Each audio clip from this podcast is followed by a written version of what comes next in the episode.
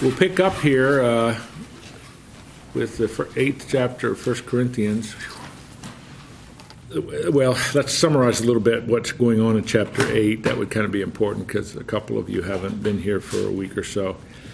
Chapter eight, um, I call your attention to the first two words of chapter eight, verse one. Now concerning, depending on your translation, it just may have now. But in the Uh, original language of the New Testament, that is a very important structural marker in the book of First Corinthians. Because it, and that's what's going on from chapter seven through the end of the book, Paul is answering questions that the uh, little Corinthian church had submitted to him, presumably in writing, because he says in chapter seven, verse one, now concerning the things about which you wrote. So we're uh, inferring from that that uh, they gave him questions that they uh, needed some answers to. And as with Jeopardy, we have the answer, but we don't have the question. So we have to try to figure out what the question is. In this uh, section, which really goes on through chapter eleven, apparently the issue is about their liberty, their freedom in Christ. And it must have specifically, because of some things he says, uh, particularly, uh, let's see, in verse ten, I believe it is, it must have been something like this. Paul, can we, now that we're Christians, can we go into the idol temple and enjoy a meal there? Uh, he talks in verse ten about dining in an idol temple. In Corinth, as, as really was true in most of the Greco-Roman world, uh, these temples, these idol temples, in Corinth there were a couple to Aphrodite, who was the goddess of carnal love, uh, kind of an erotic type of thing. Um Uh, they would sacrifice to the god or goddess, and some of the meat would be then eaten in a meal. The rest would be, remaining part would be sold in the marketplace, the agora of, uh, of the city, like in Corinth. And so that was kind of like a social gathering place. Um, it was really somewhat comparable to a restaurant. So let's just make up a question. Paul, now that we're Christians, can I take my wife down to the idol temple for a meal? They have good steaks down there. And so Paul's answer to them is, yes, you have the knowledge, like in verse four, you have the knowledge that idols are nothing in this world. They're silly things, but that alone can't govern your behavior. And as he made clear in verse uh, one through three, and this is a very important principle that is throughout the Apostle Paul and throughout the New Testament, love, love must balance or temper our exercise of liberty. Now, if I utter that sentence, do you understand that sentence? Love must temper or balance the exercise of our liberty. Does that sentence make sense to you? Yes, it does. That's a very, very, very important principle. And if, if, if you don't have that principle, then you don't have guidance in the Scriptures of how to exercise your liberty and freedom in Christ. And remember, let's do one more point of review. Liberty or freedom in Christ doesn't mean the freedom to do whatever you want. You do not have the freedom to sin. It's the freedom to do, uh, let me rephrase that, the freedom that we have in the non-moral or amoral things of life, the things to which God has not directly spoken in His Word. And last, I think it was last week, it was week before even, but we listed some things in our culture today that would it would apply there, things like entertainment choices, leisure time choices, food, alcohol, I mean, those kinds of things that the Bible does not specifically address, but we have the responsibility, using His wisdom, to make decisions, and and that's what he's talking about here. So Paul put, correctly, Paul puts eating meat that had been offered to idols in an area of liberty, because he says, you know that all things are from God, and good things come from God's hand. But that's not the only thing that you, exer- you should use in exercising your liberty. Okay, now that brings us up to where we left off last week. I draw your attention to verse seven, verse ten, in verse twelve. In those three verses, the Apostle Paul uses the term conscience. And I think it's appropriate for us to talk a little bit about conscience. It's a I don't want to say it's a mysterious word, because I'm not sure that's correct, but it's one of those terms that we really have to think about what that means in Scripture. Um, I have on the board uh, a number of references with a particular modifier that was used to describe various circumstances in the New Testament about conscience. For example, in Acts chapter twenty-three, verse one, Paul says, "I was persecuting the church with a good conscience," which is really interesting. He was killing Christians as a member of the Sanhedrin with a good conscience. That's interesting. And then in verse where we are right now, chapter eight, and it's this, exactly the same scenario, although under different circumstances, in Romans fourteen, he speaks of people with a weak conscience. And then in First uh, Timothy chapter four, verse two, he speaks of those with a seared conscience. And I listed at the bottom, I think the goal is for us to have a mature conscience. So that really, by that I mean this list, this kind of grouping of how the, uh, and itemizing how the term conscience is used in the New Testament, helps us to understand something. We have to really nail down what conscience means. How could Paul persecute the church with a good conscience? How could he do that? So I have defined, and I, I believe we talked briefly about this last week, I define conscience, this is how I think about it, as a set of convictions that we develop. A set of convictions that we develop in these non-moral areas of life. So, I mean, I'm not going to write all this down, but the, the, I've tried to think, and I've thought about this and studied and wrote a little article on it, but I come to the conclusion that the best term to use are convictions that we develop in these non-moral areas of life. Now, uh, those convictions are not, do you know what a, you want to mean by conviction? You know, it's something, it's a deep-seated, deep-felt um, understanding about something. And so, and again, it is so important to remember it's these non-moral areas. We, in, in the exercise of our freedom, we do not have the freedom to sin. That is not what liberty is in Christ. It's in these non-moral areas to which the Lord has not directly spoken. So, but it's my responsibility. Indeed, uh, it's it's only wise for me to develop convictions for me in entertainment areas of life. And my choices and the convictions that I develop are more than likely going to be different than Jim's. And they're going to be different than... Uh, Uh, than, than Terry's or, or, or Dave's or uh, Andrew's or anyone else. And so, in a sense, in these non-moral areas, that's okay. There's nothing wrong with that.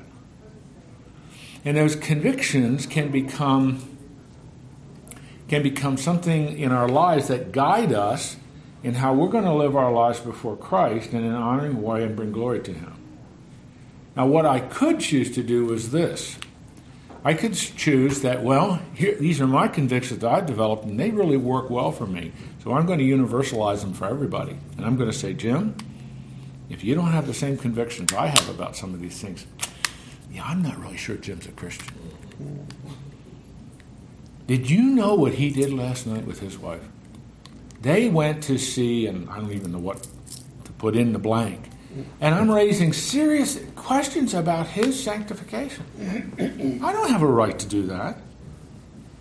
I don't have a responsibility to do that. He does, as I do and every one of you does. But we might find that we're going to make some choices that are different. I worked with a colleague for many years who, when he was raising his children, I think I may have told you this, chose not to have a television in his home because he wanted his children to learn and develop the, in their leisure time to become readers, to read lots of books. He was an English professor, and he loved the classics. And so he read the classics to the kids. He read the Moby Dicks and the Little Women as well as the Chronicles of Narnia and all those great classics to his kids. And I'll tell you right now, all four of them are really good readers. They love to read. But then after his kids were ra- were raised, Peggy and I were over there for dinner one night, and they had just redone their basement, walked down, and over in the corner was this black box. It was a television. And I said, I won't give you his first name, "You have a T V! My, oh my, you're slipping into debauchery." I was kidding him. He just said, "We got tired of renting a T V every time there was something special on." Now, you, you see, he never, very few people knew that they, they chose not to have a T V.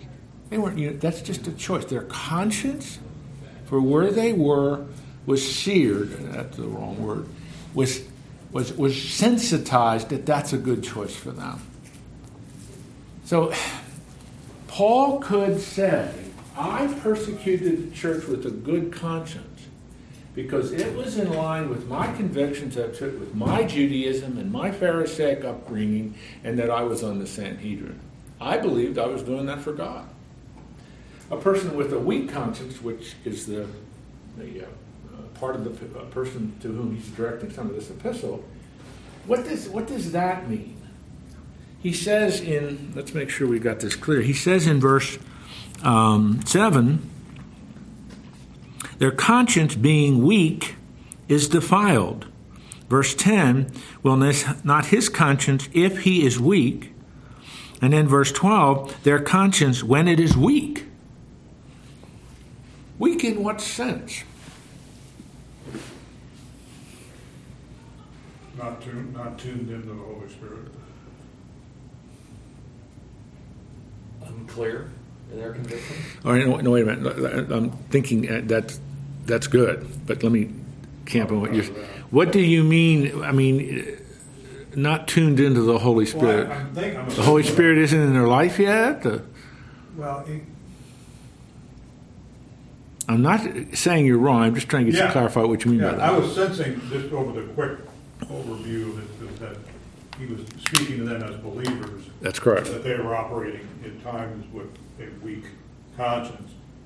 I was thinking maybe he was referring to them not being tuned in to the good conviction of the Holy Spirit to give them, you know, give them a different set of convictions now that they're believers. How would the Holy Spirit go about doing that? The closer that I am in relationship, and it's, and it's, it's the more I can be in relationship with the Lord, the more sensitive I become to what is pleasing and not pleasing in his eyes. So my sense so eating meat offered to idols is pleasing to the Holy Spirit. They just don't know that. I'm sorry. Say that again. So eating meat offered to idols is pleasing to the Holy Spirit. They just don't know that. No, what he's their thought that they shouldn't eat meat, I think, was the issue. They they, they were. They That's what I mean. The, the Holy Spirit is pleased when they eat meat. They just don't know that yet, so they're no, weak. No, no, no, no, not necessarily. What do you mean? You're never going to talk again in class, are you? I really wasn't talking about the meat part, but I'm talking about general. Okay. No, I, I don't mean but to put you on this. Copies. No, I don't mean to put you on the spot, but that, that that's the role of the Holy Spirit. There is very, very crucial. But I'm not sure. I'm not sure you you've got the right way to frame that role of the Spirit. So I mean, I'm not. It's it's just if the Holy Spirit is pleased and they're not doing it, then he's displeased. Is that the right way you want to say that? No. So do you no, want to... I actually, well, I want to say it. Okay. What is the Holy Spirit... Uh, let me, let me, if you don't mind, just ask you one follow-up. What does the Holy Spirit use? How does the Holy Spirit help us develop a, let's use another word he uses, a strong conscience? How, how does he help us develop that? I think he gives me insight into the ways of the Lord and, and, and what he sees and how he operates, so that I understand the characteristics of Christ better, so that I can try to be sensitive to that and emulate that in my life. When Paul talks in the earlier part of this chapter about knowledge and having knowledge, do you remember we talked about that last week? The content of that knowledge is understanding that idols are nothing, there's only one true God, and then applying all that truth to life. So what's happening to these weak people? They're not taking those grand truths and applying them in a freeing, liberating way in their lives. Another way of saying that is they're not taking these grand truths that are really doctrinal truths and having the wisdom and the discernment of how to apply them as I live my life. Because again, when we're thinking about liberty, some of the choices that Jim makes and the choices that I make may be different in these areas that are not areas of sin. And so eating meat sacrificed to an idol, the weak consciences of the person is not well developed in their thinking, their application of biblical truth, and they're easily, therefore, drawn back into their old life. So the scenario is they see you go into the idol temple, you have a steak there with your wife. They say, well, if he did it, I can do it. They go in, and all of a sudden they're drawn back into their old way of life. And then they go into the temple prostitute, and all of a sudden they're ruined. You know, my the old Baptist preacher used to say they're backslidden. Well, Doctor Eckman, is it a, is a sense here that if you have a weak conscience, you could easily be seduced into thinking about justification by works? Well, that would be perhaps another consequence. That maybe wouldn't fit here, but that would certainly be another consequence. Or, this is what a seared conscience is. Seeing seared is like, you know, with fire or hot iron, when you sear it. Um, so that in this sense, you become convinced of something that sounds like it's a freedom issue, but it really isn't. And all of a sudden, you're rationalizing all kinds of things. In my view, and I don't mean to bring up a very volatile subject, but in my view, I think that's what's happening to many Christians when it comes to homosexuality and same-sex issues. The culture is so rush, rushing so far ahead that people are saying, well, maybe the gracious, loving thing to do is to just sanction it. After all, maybe we've misunderstood it. And you start to rationalize that, which you're stepping outside of areas of freedom and you're stepping into areas to which God has clearly spoken. But I don't like the way he said it. And that's what Paul is talking about in, in First Timothy there, about a seared conscience. These are believers who step by step by step have come to actually embrace something in the name of freedom that God has already clearly spoken about. And that, I think, I, that's not the only issue I would use, but I see some of that in the way some evangelical Christians are looking at some things. But it can lead then to massive, and I would say that's a massive error, but a massive error where you start to believe that justification is by works, and I can earn it, and I can merit it. So it's this is a this is almost a slippery issue, conscience. And I Paul is the only, it's used in the New Testament, it's used a total of thirty-one times. Almost all of them are by Paul. So that was a very important term to him. Can I follow Please. up on this? Please. Mm-hmm. I would like to get this out of my verbiage because it's in my brain. So what I'm hearing is that those two people, one can go in and have the steak, understanding the freedom that they operate in, mm-hmm. and, and not getting caught up in the food issue and the idol issue. And then this other couple can go in eating that meat and can, to quote the phrase, backslide, so to speak, because they fall back into the mindset mm-hmm. of the old thinking mm-hmm. of the food being mm-hmm. offered. Exactly. They can both be doing the same thing, right. But it's what am I thinking about in terms of what that means to me in my relationship? Is that my yes, let me let, let me take it uh, just one step further and, and add uh, one or two additional thoughts. The person, let's let's say again, strong versus weak. That's the contrast the Apostle Paul is using here. The strong, the person with a strong conscience is they have clear understanding of the knowledge that idols are nothing. That that meat is, is a good thing. It comes from the Lord. All things are of the Lord. The earth is the full of the Lord. And abundance there among all those things. So I can go in and I can enjoy that as a good gift from God. Not bothered by idolatry. Not bothered by the prostitution going on in there. But the weak brother goes in because he saw you do it. He goes in, and all of a sudden, yeah, he's enjoying that steak, but he sees the temple priestess over there. And he remembers, three weeks ago, I went into her and copulated as emulating what Aphrodite does, and he's drawn back into it. Do you follow? So it's that kind of, it's that kind of a scenario. The weak conscience, brother or sister, is the one who may intellectually understand, yeah, idols are nothing, and, but boy, I just came out of this. And I'm so weak in that area, I really don't understand, and so I'm drawn back into the old lifestyle. So Paul says, you who are strong for the sake of the weak, don't go in there. He says, if food causes my brother to stumble, I won't eat it. That's what he says in verse thirteen. So you give up your rights. You have total freedom to eat in the idol temple. But you give that up because there are many weaker brothers and sisters who they cannot exercise their freedom and liberty without being drawn back into their old lifestyle because they're so weak at this point. So the goal is to become mature. Fred, your, your hand. Um, in regard to this, the people that we're talking about, humanity in general, has to have... We're talking about Christian humanity. Well, that's that's my next step. Okay, because that's the subject here. Right, not... and that's, that was what I was going to say, that this portion of humanity that we're talking about has the indwelling of the Holy Spirit. How does knowledge... I mean, we have, we have brothers... sisters that are at different levels of knowledge of these scriptures. How, what role does that play in the maturing process and these decisions that are being made by that individual? Oh, it's it's absolutely essential. It, it's absolutely essential uh, that your your a mature conscience is gained by saturating your mind and your heart with the things of God, His Word, and at the, and as as that process goes on, you begin to see things and understand things the way God sees them.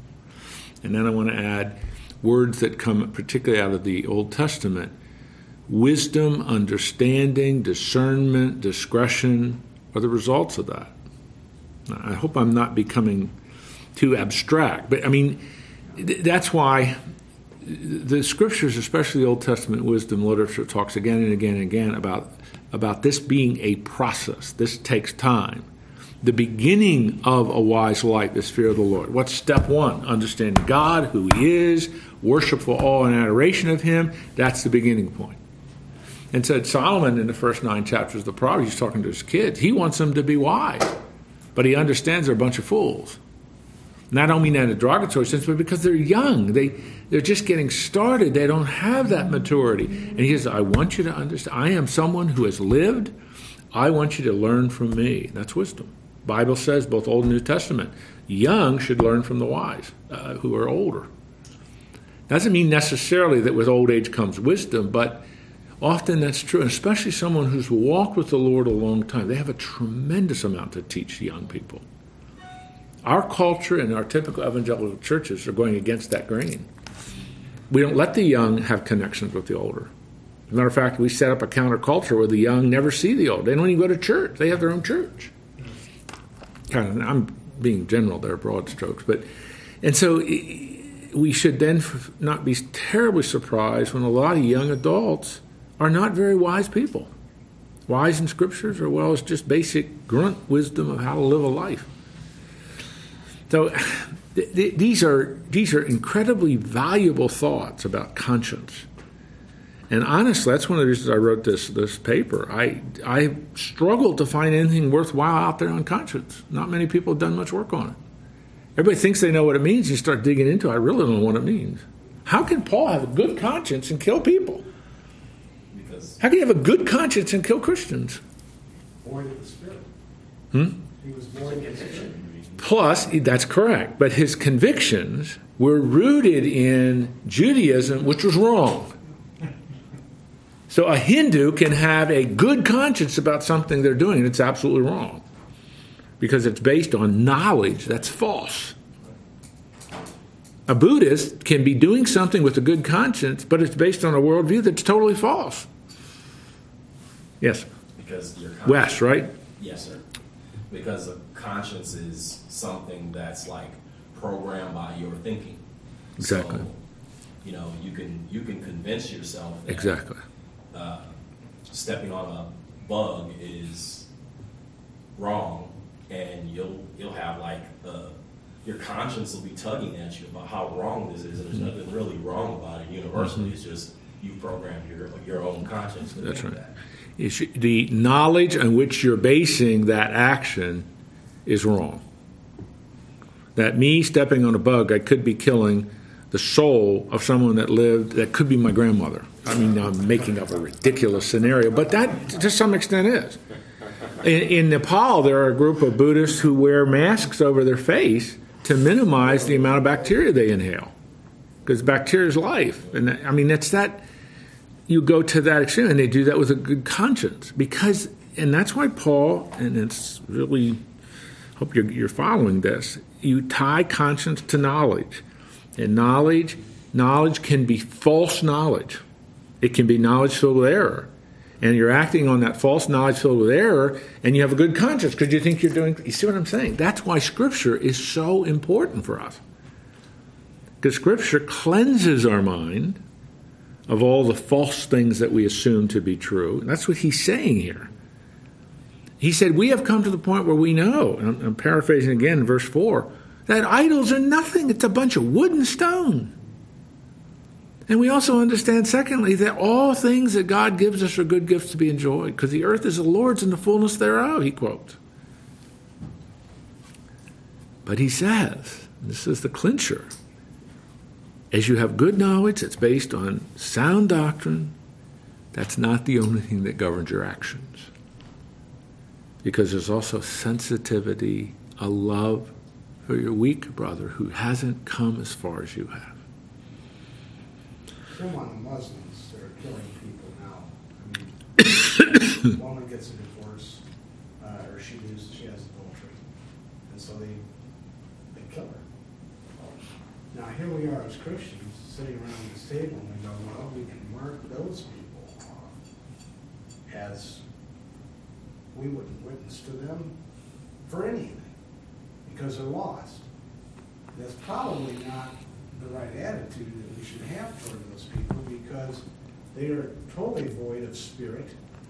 And so if we reached out to one of those people in true Christian love, I mean, genuine Christian love, it might bring them to know Jesus Christ as their Lord and Savior. So I, I know it's so easy when we hear about these things in the paper to put up these walls between those who are lost and those who are um, not yet won.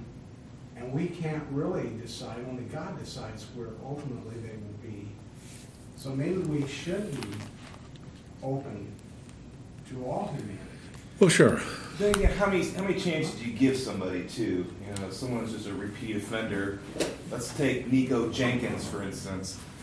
You know, he knew darn well what he did when he did those murders. And should we, you know, keep practicing good behavior and try to rehabilitate? rehabilitate somebody? Or do we just say, draw a line and say, I'm done with you. You had too many chances. That's a great question. You are raising uh, the question of justice versus mercy.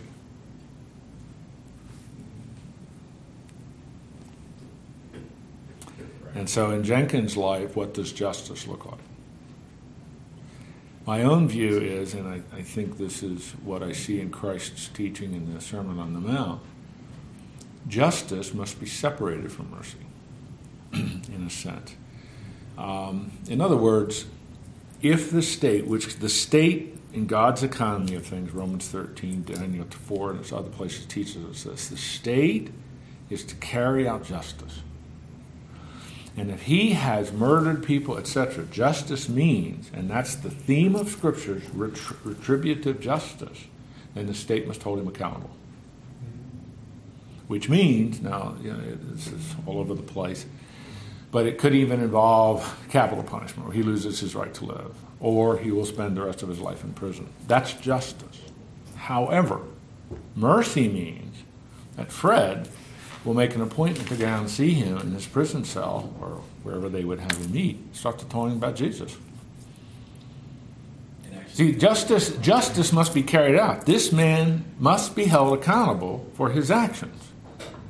Mercy says he will be held accountable for his actions, and he will have to either give up his life, capital punishment, or spend the rest of his life incarcerated. But mercy means I am now trying to reach out to him about something eternal. Because when he dies, his life is not over.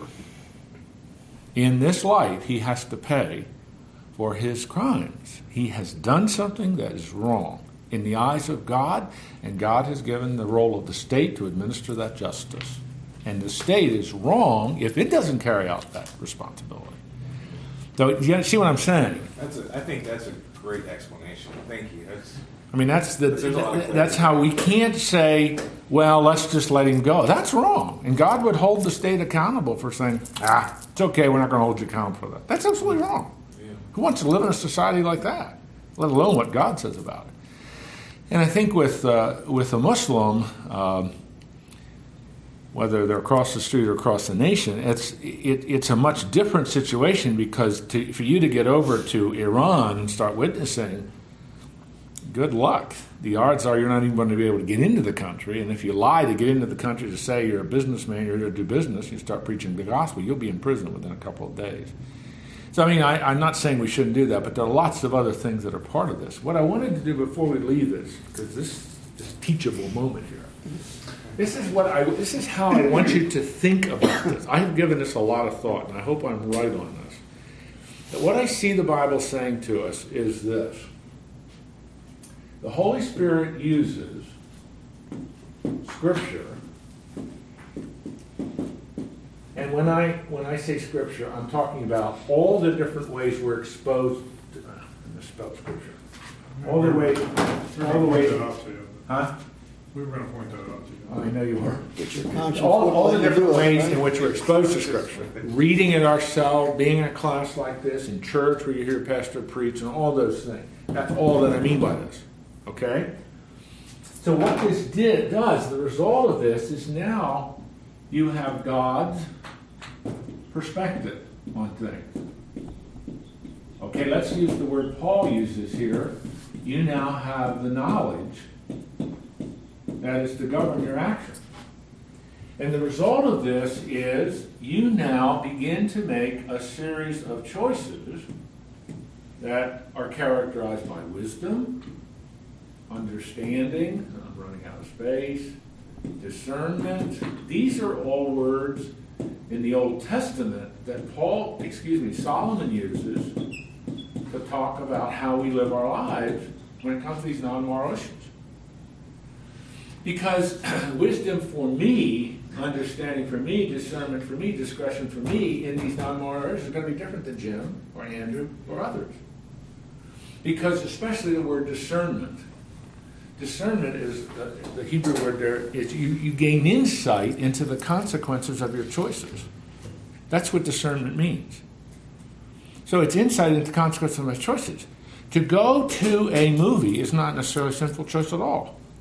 But a wise person is a person who, based on all they've learned about God and all they've learned about God's values and his perspective on things, it may be wise for me not to go see that. Or making a decision about alcoholic beverages, or making a decision about tobacco, or, I mean, any of those things. You have to learn and develop convictions based on God's perspective of things that will result in a life that's characterized by wisdom, understanding, discernment, discretion in these areas where to which the Scriptures have not necessarily spoken. And there's so much of that in our world today, so that then you, you are developing that strong conscience, or you've thought through a lot of things. and you're, you're beginning to develop convictions that really in your life are conducive to your walk with the Lord. And so, see, what everybody wants me to do, and I've, with, as an educator, I've had hundreds of these requests, just tell me what to do. Just tell me. And I'm saying, no, no, no, that's, I'm not going to bind your conscience with my conviction. Because the things, the choices that my wife and I have made may not be the right choices for you, depending on you and all the different circumstances. See, it's so easy because when you start asking me to bind your conscience with my convictions, and you ask me to keep updating it, and I start sharing more and more, I become the legalistic godfather of your spiritual life. And that is the worst role you can put me in, and it's the worst role you can be in. Because God wants you to grow up and develop your own. And that takes time. It takes a lot of time in the Scriptures and an understanding of who God is. And it's, a, it's, a, it's an incredible understanding of His grace. And it's all those things, and it's just people don't want to do that. They want the fast-forward, easy method of being a wise person. And it doesn't happen that way. But that's the way I want it. I want everything quick. I just, I will not. When people ask me questions about, should I read this book? Should I go to this movie? I mean, unless it's an obviously an, an extreme example, triple X movie or something. Obviously, that's not an issue. But, you know, those kind of, I remember a mom saying, should I buy Pokemon cards for my daughter? I am not going to answer that question. I share a couple guidelines for it, but you have to make that responsible choice for you and for your daughter. Should I read the um, the Harry Potter books? Should I let my daughter read the Harry Potter? Now, now the issue for young girls is the Hunger Games. Should I let my daughter read the Hunger Games books? Should they go to the Hunger Games movie? I mean, I have strong convictions in that area of some things, but my convictions don't necessarily matter in terms of how you're going to make those decisions. Somebody had their hand up. Jim, I, the comment I wanted to make earlier about the question you brought up, which was good, was I think about uh, Ted Bundy. I'm showing, uh, at our monthly meeting with prisoners, uh, I showed them the documentaries because a lot of them are younger and they figured they didn't know, but he goes through a lot of what he did, and it's rumored, or he stated to his lawyer that he's killed at least one hundred women before he was executed. But then there's a thirty-minute, if you have a chance to watch it, it's really good, thirty-minute interview that James Dobson did with him just hours before he was executed. And James Dobson confirmed in that interview that he had given his life to Christ. But to hear some of the quotes of him back in those documentaries, and to hear the way he talks in nineteen seventy-nine or nineteen eighty, whatever it was, that he was actually talking about some of the issues with what he did and his concerns about creating other Ted Bundys. It, it, that mercy was really a big thing because mm. you, you could tell there was a different, mm. was a different man. Uh, but there'd be a lot of people that probably would question that. But uh, it was really interesting to see his interview with Dobson mm-hmm. and have him talk about those things um, and what he had done. Mm. And that's one of my takeaways today, is justice versus mercy, because I, I battle that stuff all the time. You, mm-hmm. One thing you think about is, like, why didn't we give this guy another chance? But everyone deserves mercy. Yep. Yep. It takes a very, very wise uh, leader, a wise judge, a wise whoever it is, to know um, to know when to extend mercy. Do you know what I mean? Justice is very clear core value of God. But aren't you thankful that God doesn't choose to deal with us only in terms of His justice? If He did, there would be no hope for us. Absolutely no hope. But God has that immense, incredible wisdom of, of when to give us mercy, but still hold us accountable, so that through that process we grow in our dependence on Him. And it's just an amazing thing. But of course, as you know, this is a central teaching of the biblical Christianity, is the cross is where the justice of God and the mercy of God meet. That's where they meet. Because justice was done. Jesus dying on the cross was God's justice. Because Isaiah thirty-three fifty-three says, He poured out His wrath on His Son. And if we appropriate that by faith in Christ, we will not experience God's wrath. We will not experience his judgment because Christ took it for us. Somebody else had their hand up. Well, I was just going to only add, you know, the question I think was kind of like, well, how many chances do we give people? Mm. And my conviction, not trying to push on anybody else's, also is, um, you know, Jesus taught us to forgive seventy times seven. Yes. And, he, and and so our job isn't to. I think we just we go and we go and we offer Jesus yeah. over and yeah. over and over and over. Yeah. Regardless of the, the, the separation of the of, of the justice for what they did on earth to man, exactly. Our job is to is to continue to bring Jesus to them until the Holy yes. Spirit does his work. Period. Because we have God's perspective. Mm-hmm. Yeah. We know there is an eternal perspective to things. Mm-hmm. And that person, when they're when they die and their physical body is separated from the truth, that's not the end of them. They will go on living. And that's what eternity will be about. The issue is, where are they going to spend eternity? That's the issue. It takes great, and this is this is something that our children, I'm talking about our young children, young children don't have this. Just by name, I mean, a six-year-old is not a wise human being. A teenager, by definition, is not a wise human being, right? That's just, we, why would we expect them? But it's how do we, as parents, It, certainly as parents, we don't quantify forgiveness. There's no limits to our forgiveness as parents, is there? No matter what our child does, it's still our child. And so, I mean, it's that's how, it seems to me that's how God looks at it, but that from that eternal perspective. But this is, I mean, this is stuff to me, that's why I've spent a lot of time thinking about it. This stuff to me, where we are in a conscience and all these things, this is real rubber meets the road applicational living of our faith. This really is. And this is part of our assignment. Part of being a, a person who walks with God as a man is to be wise, to be discerning, to be understanding, and to have a conscience that's strong and mature, where you have developed convictions that guide you in these non-moral areas. Nope, I've just made that decision. I, I just I want you to understand it. It has nothing to do with choices you make. It's just a decision my wife and I have made, and we just, for us, that's a wise way to live our lives. Hope you understand that. It has nothing to do. I, I'm just using. You don't even know what I'm talking about, but I just had that conversation with somebody.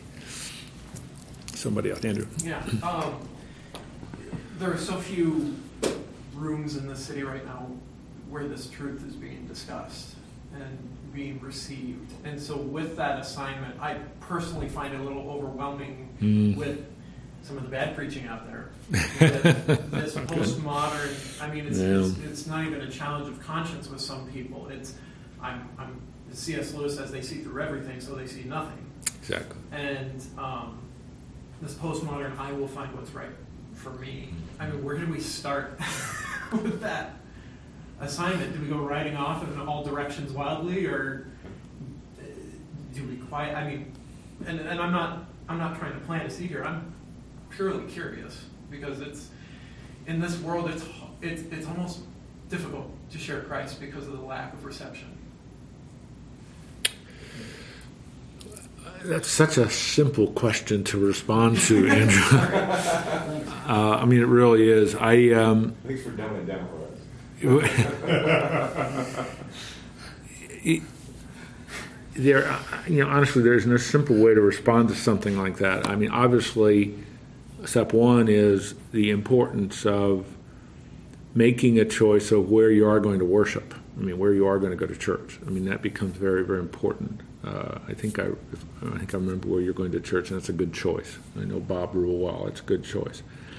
Um, but I, I say that because that, that then you, for you and your family, you've made a decision. For us, this is one of the ways in which we're, the Holy Spirit is going to have an opportunity to use the teaching and preaching I'm exposed to to help develop God's perspective on things, so that I then can, just the scenario that I've laid out. Um, I think secondly, for us in this, Um, I almost want to say desperately wicked society, but certainly the society in which we live, where there is increasing, in which every generation less and less of a focus on the things of God and more and more focus on the things of me and what's important to me. I think that's why it becomes so important how we live our lives as the salt and light that God can use in other people's lives. And I think how we live, when we live with convictions and we live with authenticity, I believe God's Holy Spirit can use that in other people's lives. Now, this is this is just a you know, made-up kind of scenario, but you know, you seem to be somebody that has it all together. How, I don't have anything together. I'm just living for the moment. How do you do it? As Bill Faye says, you, you challenge it. Do you really want to know? Do you really want to know? Or, or is this just a flippant question? Because if you really want to know, I am really excited to tell you. You may or may not like my answer, but do you really want to know? Yeah, I really want to know. It's Jesus Christ. Really? I ask you, do you really want to know? It's Jesus Christ. Do you mind if I share a little more? And this is, Bill Faye suggests you go through those questions. You're asking permission. You're, you're recognizing their seeming autonomy. But you've asked that question. Do you really want to know? I'll tell you, it's Jesus.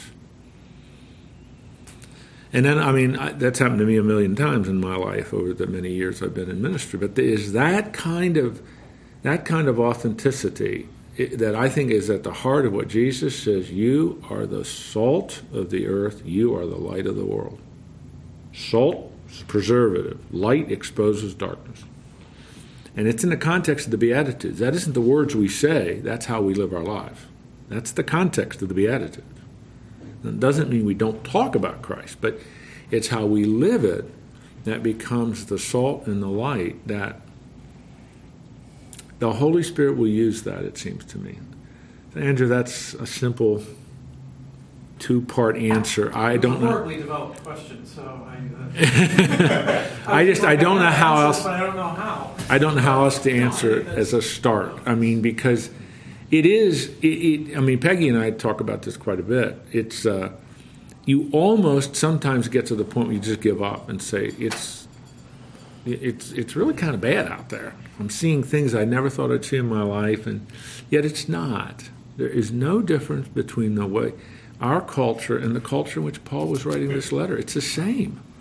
It's the same aspects, same characteristics, because human condition hasn't changed in five thousand five hundred years of recorded history. It hasn't changed.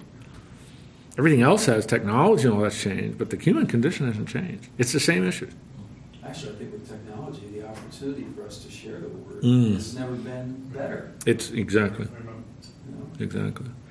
And there are some really neat things out there going on that are helping to facilitate that. I think one of the things churches need to do, and we're, we're really doing trying to do it with our church, churches need to do is how do we use the social networking for the cause of Christ? Instead of lamenting it, terrible what's out there. Yes, it is, but that's the way it is with everything. There's always a good thing and there's an evil aspect of it. But how can God use that in people's lives? And that's... It's a great way to keep people in the church connected. It's a great way. To, you're you're constantly telling them things.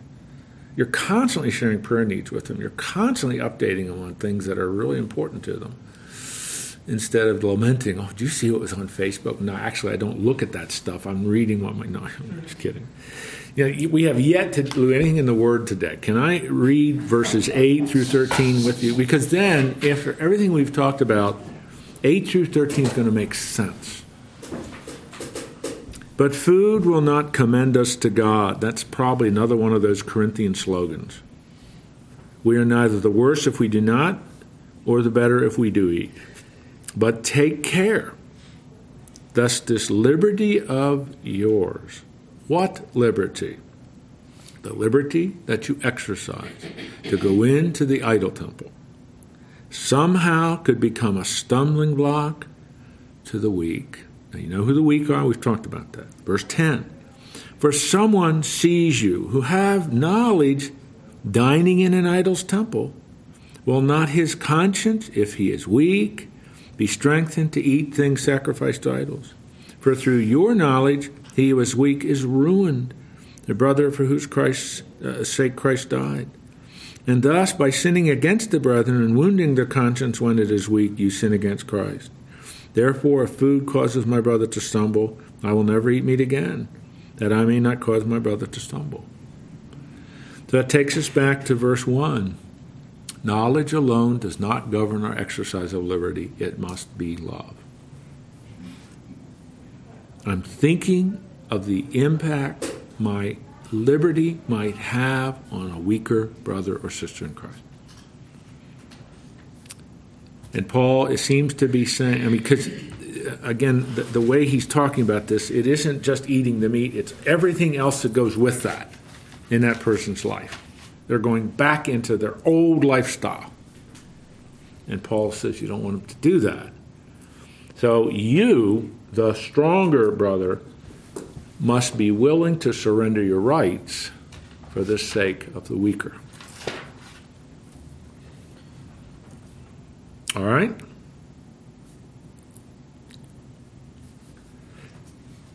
Tomorrow, we're going to look at chapter, or I mean, uh, next Wednesday, we're going to look at, you won't be here tomorrow, and I won't be here tomorrow.